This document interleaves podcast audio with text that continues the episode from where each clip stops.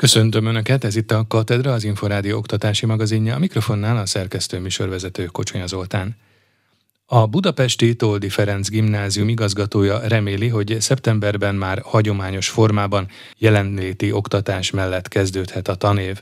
Porogi Andrással beszélgettem, aki az idei pedagógus napon Apácai Csere János díjat kapott kiemelkedő oktatói nevelői munkájáért.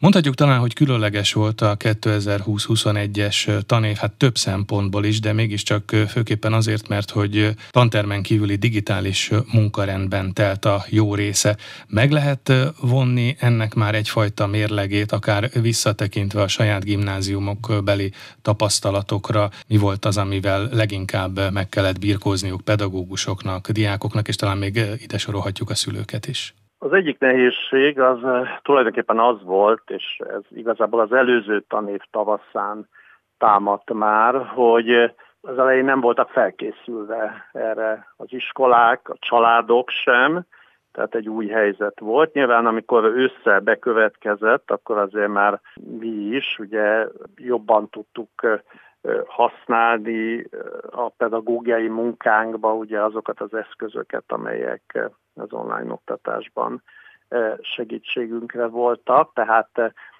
itt egy folyamatosan növekvő tapasztalat, tanulás volt, és azt kell, hogy mondjam, hogy nyilván most ősz végén, meg tavasszal ez már sokkal jobban ment, mint ugye az elmúlt évben.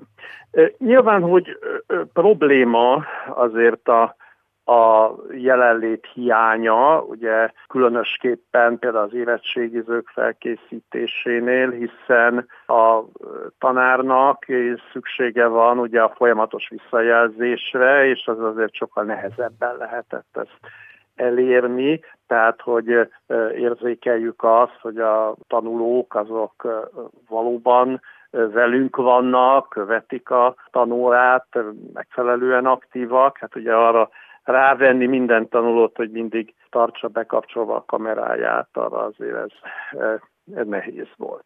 Tehát az egyik az, a nehézség az nyilván ez volt. A másik az az, hogy hát nagyon különféleképpen hatott a, a tanulóinkra ez a helyzet mentálisan is. Tehát voltak, akik számára ez inkább jó lehetőség volt, de nagyon sokan voltak, akiket visszavetett az, hogy nem találkozhattak nap, mint nap az osztályközösséggel, hogy, hogy otthonról kellett tanulni, hogy napi rendjük sem volt olyan szigorú, és ez, ez mondom sokak számára inkább egy lelki problémát jelentett. Hallhattunk vagy olvashatunk a differenciált oktatásról, most ez még hatványozottabban jelentkezett a pedagógusok munkamódszerét tekintve az elmúlt időszakban, a digitális oktatás időszakában, hogy minden egyes diákhoz egy kicsit másképp kellett eljutni, vagy egyáltalán megszólítani?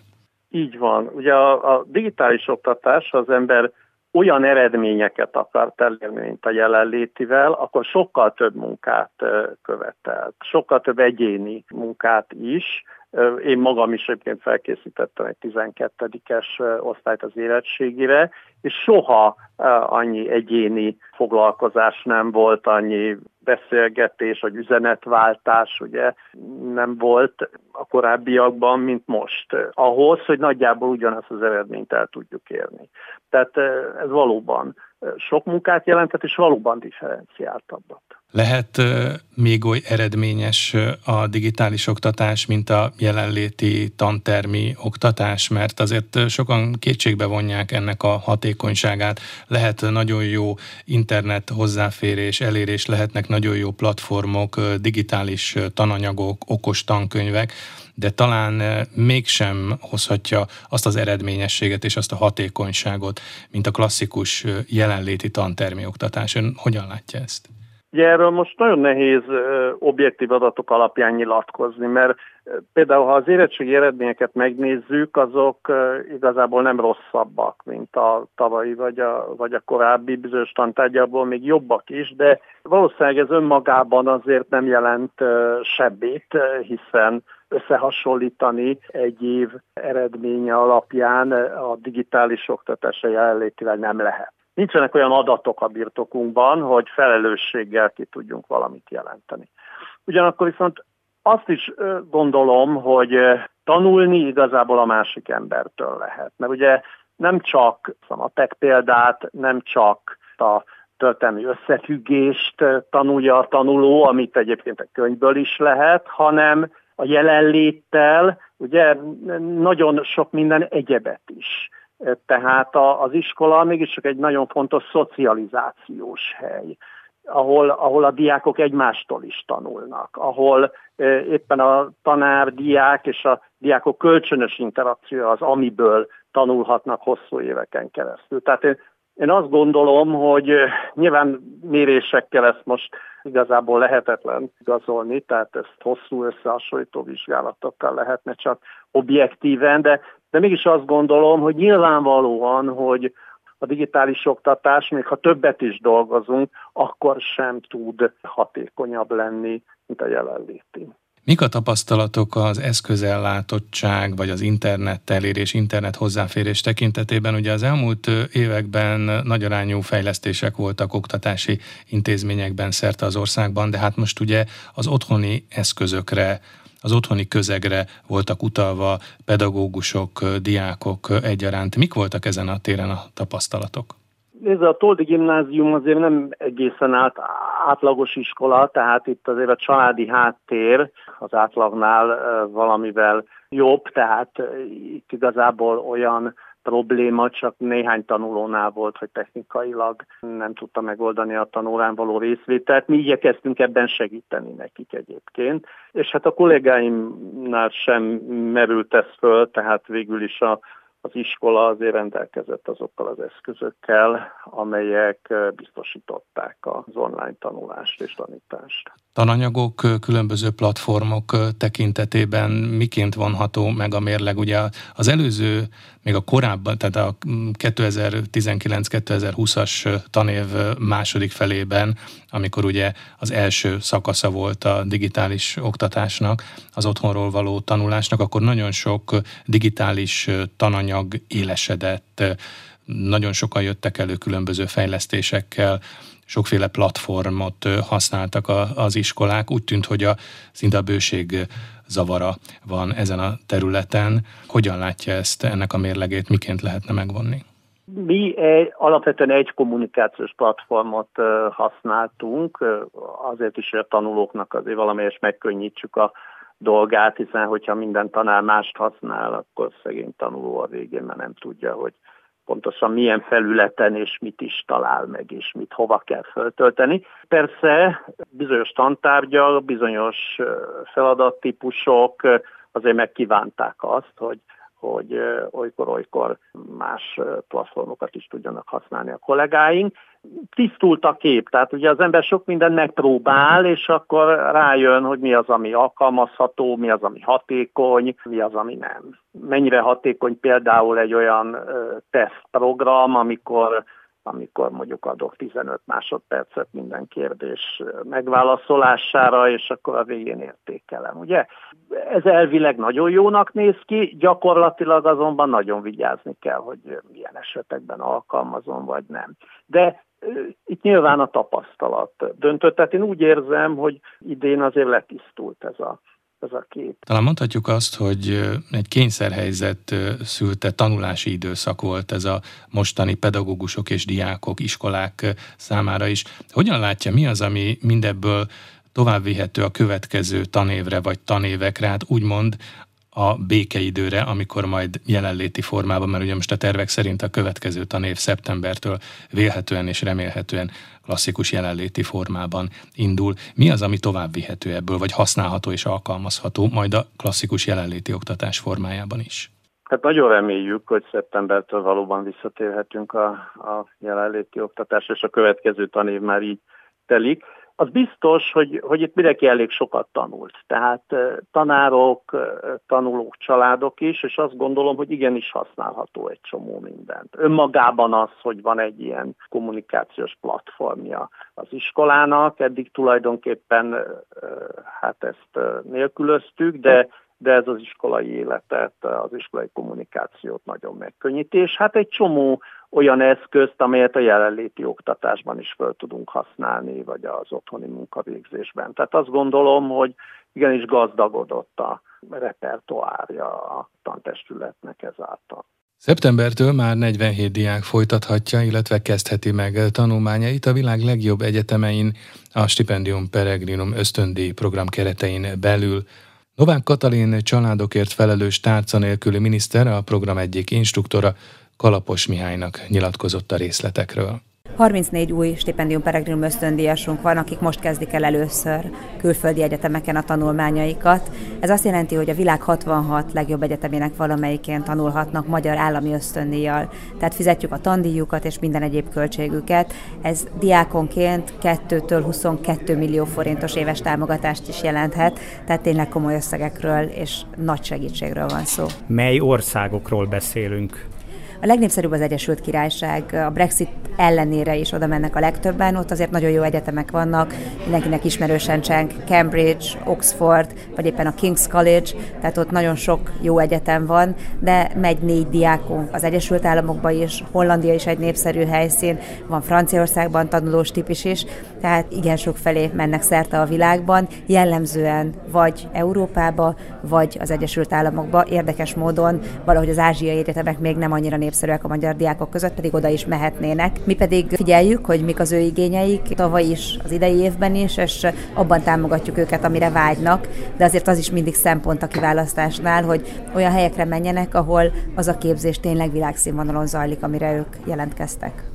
Ugye ezért is a rangsorban, az egyetemek rangsorában az első 66 egyetemet vették figyelembe. Valóban itt a kiválóságok kiválóságai versenyeznek egymással, illetve ők nyerhetik el ezt az ösztöndíjat. A legtehetségesebb magyar fiatalokról van szó, olyanokról, akik 18-19 éves korukra, hiszen itt lehet alapképzésre is, de egyébként mesterképzésre is jelentkezni. Nem csak, hogy Magyarországon nyertek meg minden létező versenyt, leginkább ők egymással szoktak ezeken a tanulmányi versenyeken is versengeni, hanem nemzetközi nemzetközi szinten is komoly eredményeket tudnak felmutatni. Itt jellemzően a reál tantárgyak iránt érdeklődő fiatalok vannak nagy számmal, de van mindenféle más is. Az idei évben például van művészeti ösztöndíjasunk, van sportösztöndíjasunk is, tehát bárki, aki kiváló a saját területén, és talál egy olyan nemzetközileg jegyzett, a 66 legjobb egyetem között szereplő központot, ahova sikerrel felvételizik, ez egy fontos kritérium a pályázatnak, csak azután adhatja be a stipendium peregrinum ösztöndíjat, hogy már felvették, akkor számíthat arra, hogyha a megmérettetésen is a legjobbak közé kerül, akkor aztán teljes állami támogatással tanulhat kint. És ez több annál, mint csak, hogy aláírunk egy ösztöndi támogatási szerződést ezekkel a fiatalokkal, és aztán egy év múlva találkozunk, vagy két év múlva, hanem ez egy folyamatos kapcsolatot is jelent. Tehát mi mindenkinek, aki eljutott a táborba, a kiválasztó táborba, ez egy háromnapos, intenzív, nagyon sok szakmai programot tartalmazó kiválasztó tábor reggel hatkor indul a program, és késő este ér véget. Instruktorok segítik a munkát, a fiataloknak a boldogulását is, illetve ők figyelnek oda rájuk.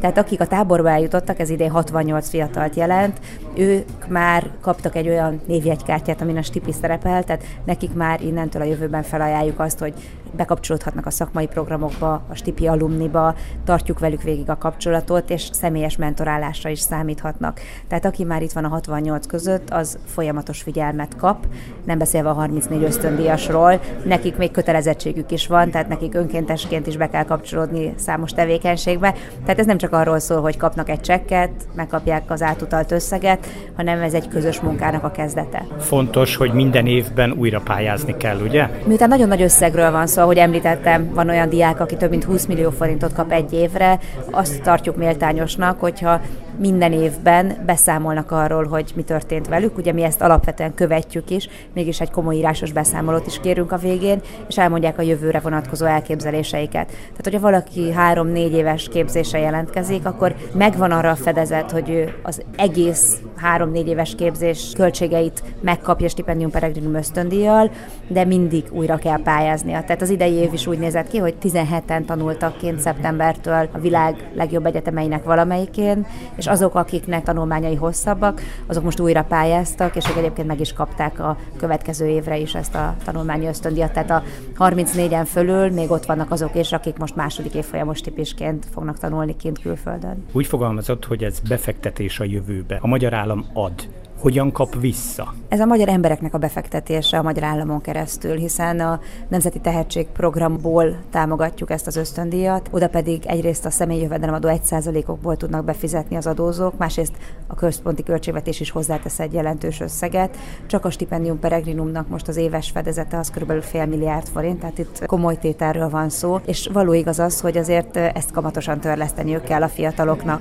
Egyrészt van egy kötelezettségük, hogy az ösztöndíj időtartamának megfelelő időt majd Magyarországon kell tanulniuk vagy dolgozniuk, tehát vissza kell jönniük legalább annyi időre, de ami ennél is fontosabb az az, hogy magyarként éljenek majd, legyenek bárhol a világon. Mert lehet, hogy az a terület, amivel foglalkoznak, az olyan, amiben csak külföldön tudnak majd igazán kibontakozni. Ott tudnak bekapcsolódni egy tudományos kutatásba, vagy egy olyan programba, ami nincsen Magyarországon. Ez sem baj, csak ne felejtsék el, hogy honnan jöttek, ne felejtsék el, hogy kitől kapták ezt az ösztöndíjat, a magyar emberektől, és ezért tartoznak valamivel. Ez azt jelenti, hogy a náluk fiatalabb generációk mentorálásába is be kell kapcsolódni, a tudományos eredményeiket haza kell majd hozniuk, és számos olyan önkéntes lehetőséget kínálunk már most nekik, ami azt jelenti, hogy például, hogyha a nagykövetségnek vagy a konzulátusnak a munkájába kapcsolódnak be önkéntesként, vagy a Nemzeti Tehetség Programnak valamelyik fiatalokkal foglalkozó tehetségprogramját választják hasonlóképpen, az mind-mind már egy olyan biztosíték, hogy ők tudják azt, hogy törleszteniük is kell majd ezt a befektetést. Öt év alatt mintegy 6500 köztük hátrányos helyzetű nevelőszülői hálózatban élő gyermeknek biztosítja a nyári pihenést és a tartalmas kikapcsolódást a Magyarországi Református Egyház Balatonszárszon és Balaton fenyvesen.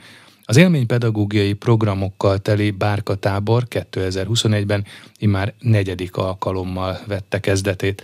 Tatár Tíme a Gőbel Gergelyel, a Magyarországi Református Egyház projektmenedzserével készített interjút. A Báka tábort 2017-ben álmodta meg a Magyarországi Református Egyház. Elsősorban azt szerettünk volna, hogyha az egyházhoz kapcsolódó tanodák, nevelőszülői, hálózatos gyerekek nyáron is juthatnak értékorientált kikapcsolódási lehetőséghez. Olyan 180 gyerek tud eljönni hozzánk az ország minden tájáról. Továbbra is a hátrányos helyzetű gyerekek azok, akiknek egy jó nagy adag vidámságot csempésznek a nyarukba? Igen, nagyon nagy igényük van erre, főleg most a Covid helyzet után, és a nehézsorsú gyerekek és a jobb körülmények közül gyerekek együtt egy csodálatos közösséget tudnak felépíteni nap-nap után itt a Bárka táborban. Szerettük volna felajánlani a lehetőséget azoknak, akik a leginkább oda tették magukat a járvány kezelésében. Elsősorban az augusztusi turnusunkban érkeznek az Országos Mentőszolgálattól hozzánk gyermekek. Reméljük, hogy az ő nyarukat is szebbé tudjuk varázsolni. Milyen programokkal készülnek? A délelőttök azok élménypedagógiai foglalkozásokból állnak, 20 fős csoportokba osztjuk a gyerekeket. Itt játszva tanulnak a gyerekek saját magukról, arról, hogy hogyan kell együttműködni, hogyan jó együttműködni és kommunikálni. Játék közben beszélik meg azokat a viselkedéseket, ahogy reagáltak adott helyzetekre, és így csapatként tudnak együtt fejlődni. A délután az a legnépszerűbb programi a strandolásé. A Balatonpartot legtöbb gyerek életében először látja, majd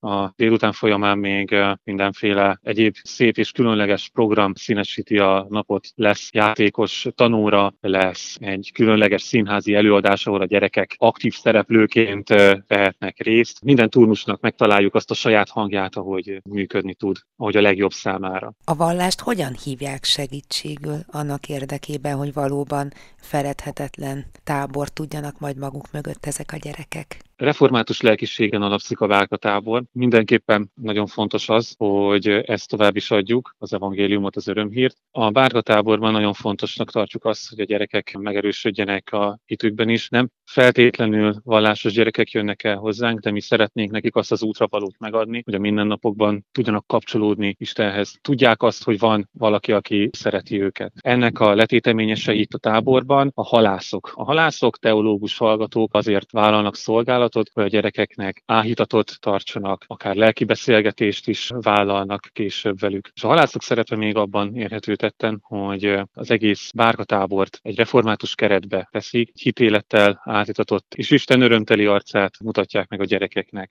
Katedra. A Tudás magazinja oktatásról, képzésről, nevelésről. Ez volt a Katedra, az Inforádió oktatási magazinja. Megköszöni figyelmüket a szerkesztő műsorvezető Kocsonya Zoltán azzal, hogy várom Önöket egy hét múlva, ugyanebben az időpontban ugyanitt. Addig is magazinunk korábbi adásait meghallgathatják az Inforádió internetes oldalán az infostart.hu címen. Viszontalásra!